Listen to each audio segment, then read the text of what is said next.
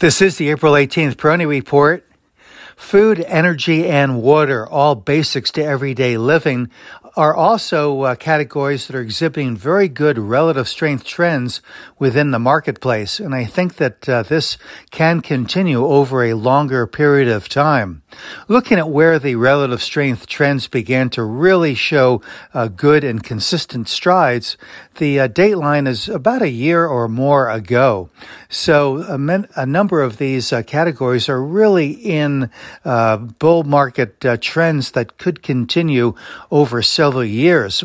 More importantly, looking at the uh, individual stocks representing these and other of the traditional industry sectors, uh, the formation, price formations are quite sturdy. The net money flow trends support the price action, and we are seeing above average volume in on rally days in uh, these categories. So they are exhibiting many of the technical characteristics that you'd want to see, not just for short term leadership, but for longer term leadership as well. And of course, it's not limited to those uh, three categories. Uh, food, energy, and water. The industrials also uh, with a number of traditional subcategories, including heavy machinery, exhibiting very good uh, relative strength behavior.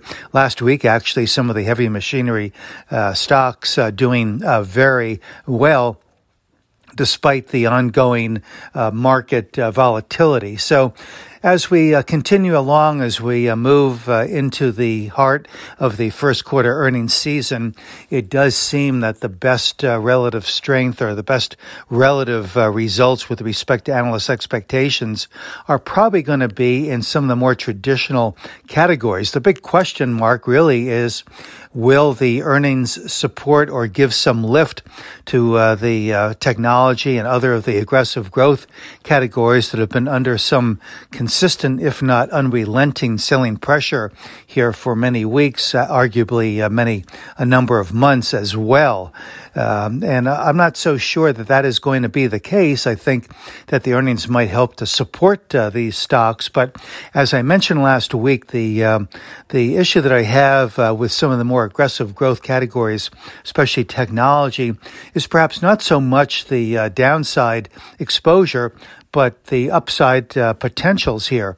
And I think they're going to be quite restricted by the uh, overhead resistance, which is not all that far from current levels and seems to be a restrictive resistance that could uh, really prove to be stubborn uh, for quite some time, not just weeks or a few months, but perhaps uh, through much of the rest of uh, of the uh, year. So something that has to be really watched carefully. But again, uh, with a number of these more traditional categories exhibiting good bull market trends, secular bull market trends, in my opinion, I think that that is probably the uh, epicenter of uh, leadership uh, uh here for the market uh, going forward through the remainder of this year and very possibly beyond. We are seeing energy or, or, oil prices moving up here today. So we've seen some of these pullbacks, but they've been relatively brief and shallow. So it does seem that there is still upward pressure in in the oil related categories.